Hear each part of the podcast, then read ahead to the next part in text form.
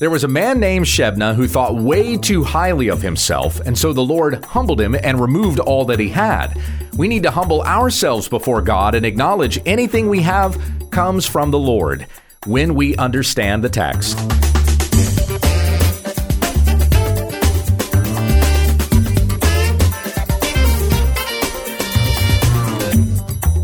This is When We Understand the Text, a daily Bible commentary to help encourage your time in the Word. Monday, Tuesday, and Wednesday, we feature New Testament study, an Old Testament book on Thursday, and our Q&A on Friday. Now here's your teacher, Pastor Gabe. Thank you, Becky. In our Old Testament study, we've been in the book of Isaiah, and I still have a little bit of chapter 22 to finish up, the latter half in the uh, the Valley of Vision, the oracle concerning Jerusalem. Maybe we'll get into a little bit of chapter 23 today as well. But let me pick up reading in Isaiah 22, 15 out of the Legacy Standard Bible. Hear the word of the Lord. Thus says Lord Yahweh of hosts, Come, go to this steward, to Shebna, who is in charge of the royal household. What right do you have here, and whom do you have here? That you have hewn a tomb for yourself here, you who hew a tomb on the height, you who carve a dwelling place for yourself in the cliff. Behold, Yahweh is about to hurl you headlong, O man, and he is about to grasp you firmly, and he will surely roll you tightly like a ball to be cast into a vast country. There you will die, and there your glorious chariots will be, you disgrace of your master's house. I will push you out of your office, and I will pull you down from your station. Then it will be in that day that I will summon my servant Eliakim, the son of Hilkiah and I will clothe him with your tunic, and tie your sash securely about him. And I will give your authority into his hand, and he will become a father to the inhabitants of Jerusalem and to the house of Judah. Then I will set the key of the house of David on his shoulder. When he opens, no one will shut.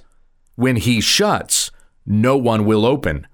I will drive him like a peg in a firm place and he will become a throne of glory to his father's house. So they will hang on him all the glory of his father's house, offspring and issue, all the least of the vessels, from bowls to all the jars. In that day, declares Yahweh of hosts, the peg driven in a firm place will give way. It will even break off and fall, and the load hanging on it will be cut off, for Yahweh has spoken.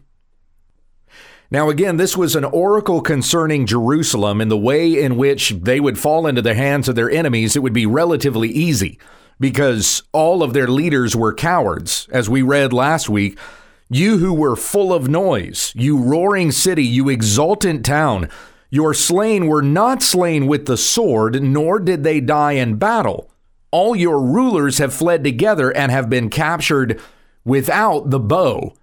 So they just ran away did not fight and did not lead in the fight. And so it was easy for the enemy to overtake them.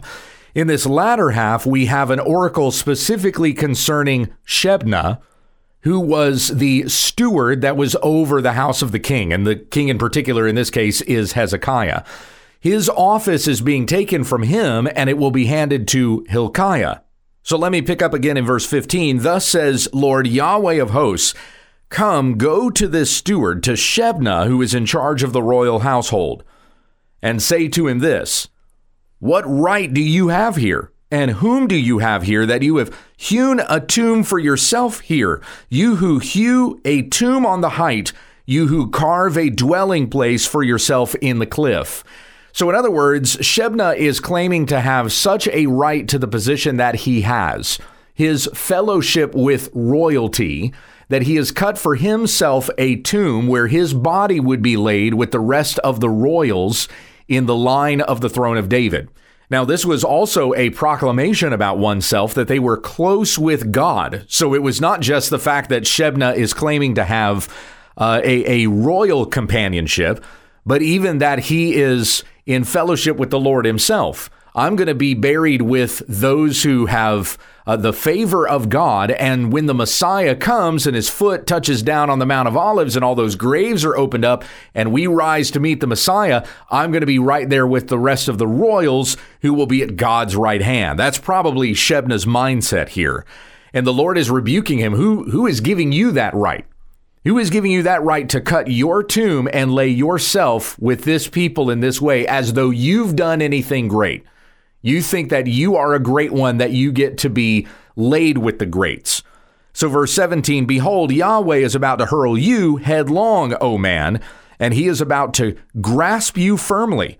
And he will surely roll you tightly like a ball to be cast into a vast country. There you will die, and there your glorious chariots will be, you disgrace of your master's house. So that's where you're going to die. That's where your body will be. I'm the one who decides where you are born and where you die, where your body lies down. So don't be so prideful to think that I can cut my own grave and that's where my body will be laid. It is the Lord's doing. As Job says in Job 14, that God has determined the times and the places in which a man will be born and live and has set his limits that he cannot pass. His days are numbered. The Lord already knows and has already set for you exactly how many days you will live. So, how dare any of us think that we can determine our present or our future? God has already set those things in whatever place He puts us let us do all things to the praise of his glorious grace. As James says, this is James 4 13 to 17. Come now, you who say, Today or tomorrow we will go to such and such a city and spend a year there and engage in business and make a profit. Yet you do not know what your life will be like tomorrow. You are a vapor that appears for a little while and then vanishes away. Instead, you ought to say, If the Lord wills, we will live and also do this or that. But as it is, you boast in your arrogance, and all such boasting is evil. To boast in ourselves, to think that we can make the best of ourselves, to think that we have guaranteed for us tomorrow, we can even determine where we're going to lie down and die. That's arrogant. It is it is being full of ourselves. It is thinking too highly of ourselves when we think that we have that much control over our very future. The Lord has determined where we are going to go and what we are going to do. So, in whatever circumstance you are in, wherever you happen to be, do it all to the glory of God. You may think you deserve better than what you have. Humble yourself before God and thank Him for what He has given you and make the most of the opportunities and what you have.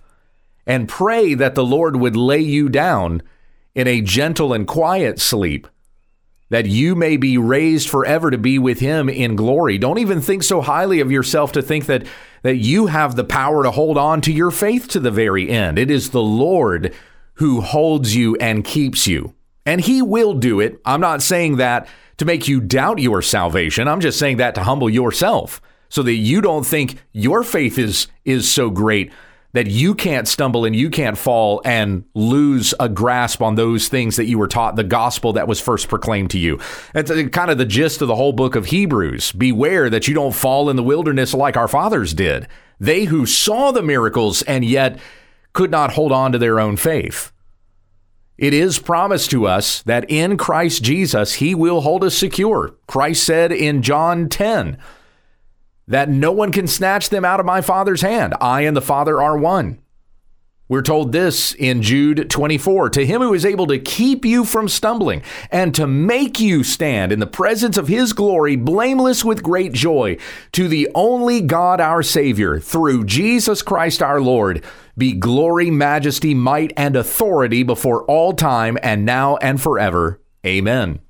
And as Paul said to the Philippians, I am confident of this very thing, that he who began a good work in you will be faithful to complete it at the day of Christ. Philippians 1 6. It is all of God and not of us, so that no one may boast. Give all boasting to the Lord, as it says in 1 Corinthians 1:30, let he who boasts boast in the Lord. It is his doing that you are in Christ Jesus. So don't be arrogant like Shebna to think that you can determine your own future. You can lay down with the royals and you will therefore be raised with them when the Messiah returns. Entrust yourself to the Lord, not to your own self and to your own doings. Trust Christ. The Lord says to Shebna in verse 19, I will push you out of your office, and I will pull you down from your station. Then it will be in that day that I will summon my servant Eliakim, the son of Hilkiah, and I will clothe him with your tunic and tie your sash securely about him. I will give your authority into his hand, and he will become a father to the inhabitants of Jerusalem and to the house of Judah. Even any authority that we have has been given to us by God. No one is born with any inherent authority. It doesn't matter whether you're talking about a prince who is born into a royal household. Nobody has inherent authority. We're all born naked. We're born with nothing. We die naked. We leave with nothing, as, as Job said. We're naked when we come, we're naked when we go the authority that anybody has, if anybody holds some sort of authoritative office, it is given to them by God. Consider the exchange between Pilate and Jesus in John 19. The people cry out, Crucify him. Pilate said, Take him yourself and crucify him. I find no guilt in him, talking about Jesus.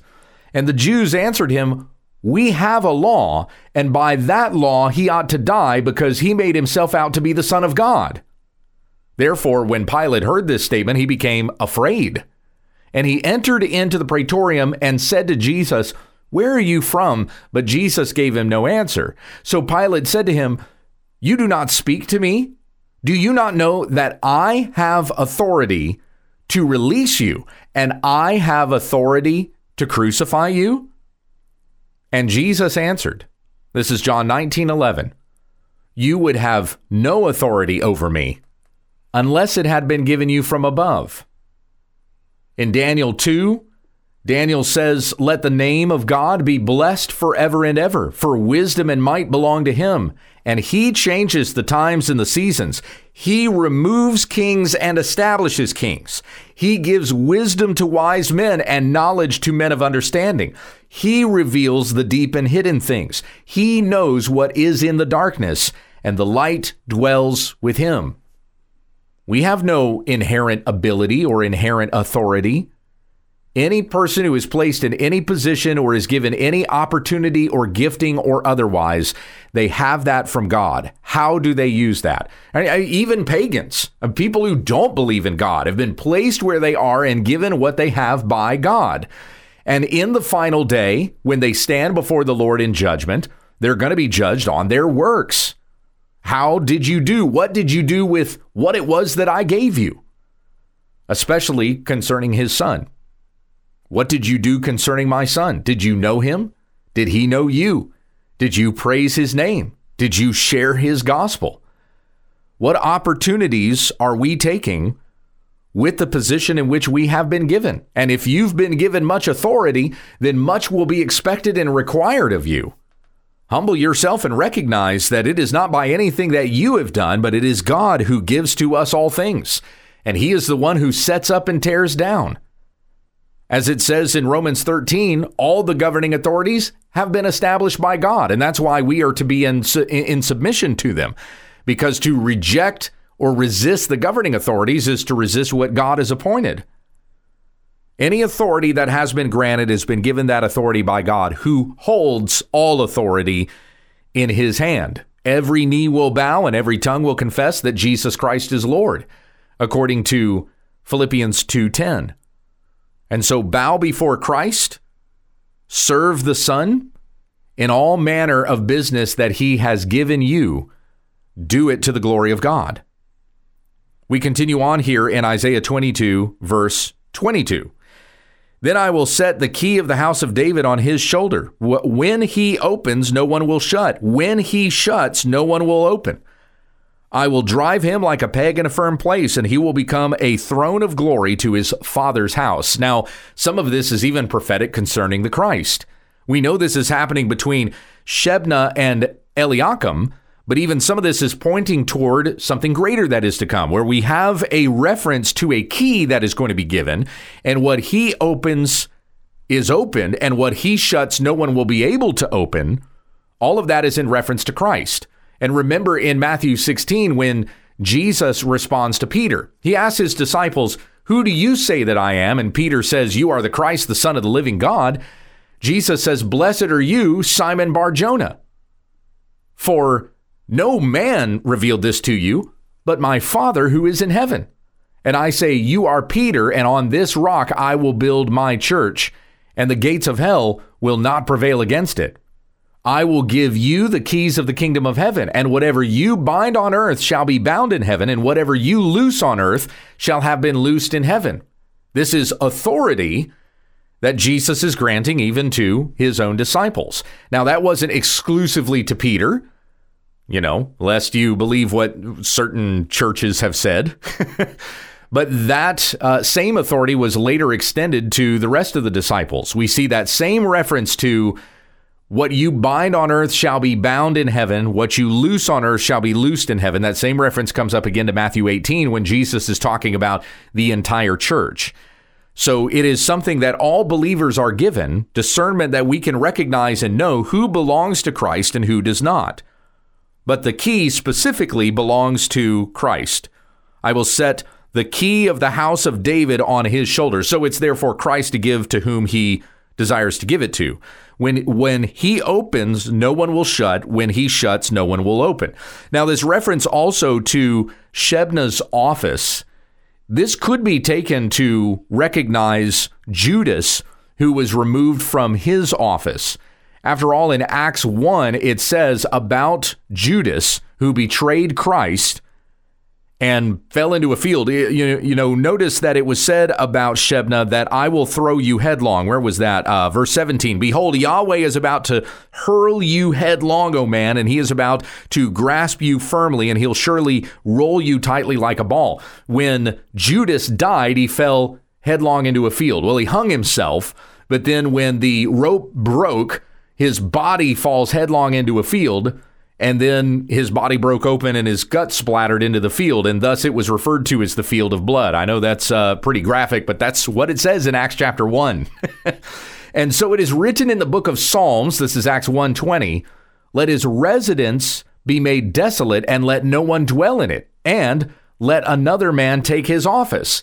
Now, of course, that's quoted from Psalm 109, but it's interesting that same kind of language is used here in Isaiah 22. I, I just have to wonder, I speculate if there's a connection. I can't say for sure, but I wonder if this could still be prophetically pointing to that as well, since the language is very similar to Psalm 109, which would have been written prior to Isaiah 22.